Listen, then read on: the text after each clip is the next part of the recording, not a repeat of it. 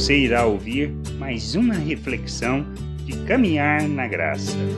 Precisamos entender que a religiosidade não nos leva ao conhecimento de Deus e nem a expressarmos, muito menos a andarmos na Sua vontade. Nós precisamos entender que a incoerência religiosa é algo que é manifesto quando nós preocupamos mais com o aspecto religioso do que de fato em buscar a vontade de Deus para as nossas vidas, nos livrando da forma de pensar deste mundo. Isto é novo? Não. Desde a época de Jesus? Não. Muito antes disto. E é a conversa que Jesus tem com os fariseus, lá em Marcos, no capítulo 7, versículo 9 até o 13, ele diz assim: E disse-lhes ainda: Jeitosamente rejeitai o preceito de Deus para guardardes a vossa própria tradição. Pois Moisés disse: Honra teu pai e a tua mãe,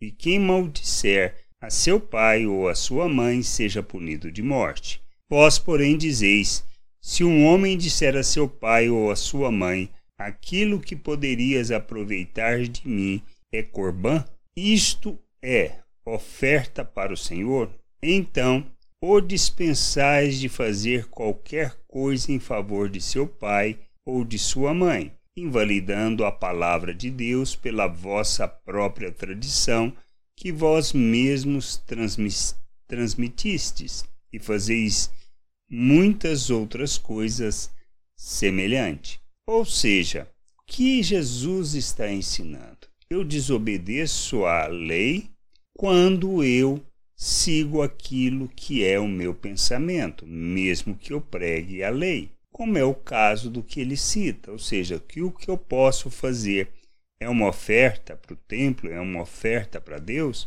ah, então eu não preciso obedecer um mandamento que diz para eu honrar os meus pais. Isto leva justamente à situação que, em vez de cuidar dos pais, cuidar da sua, vamos dizer assim, das suas necessidades, eu prefiro tratar das ofertas a Deus. Isto é religiosidade. Isto não tem nada a ver com a vontade de Deus para as nossas vidas. E é o que precisamos entender. Nós somos chamados para revelarmos o reino, manifestarmos a glória de Deus honrarmos o Senhor. E o honramos quando nós andamos segundo aquilo que a lei nos fala, que ela nos ensina e ela nos conduz a buscarmos o entendimento da vontade de Deus.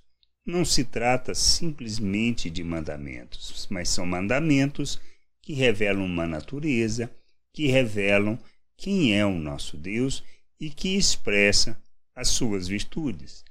Que nós precisamos entender.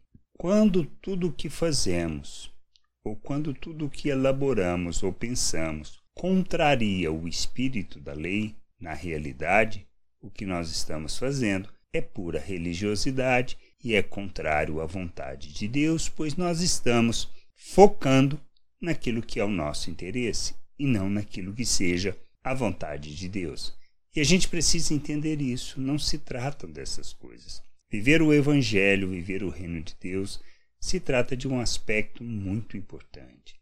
Compreender a vontade de Deus, buscar o conhecimento e entendimento dessa vontade, compreender a obra que ele realizou em nós, quem somos nele, que ele fez e o quanto nos capacitou para vivermos na sua vontade.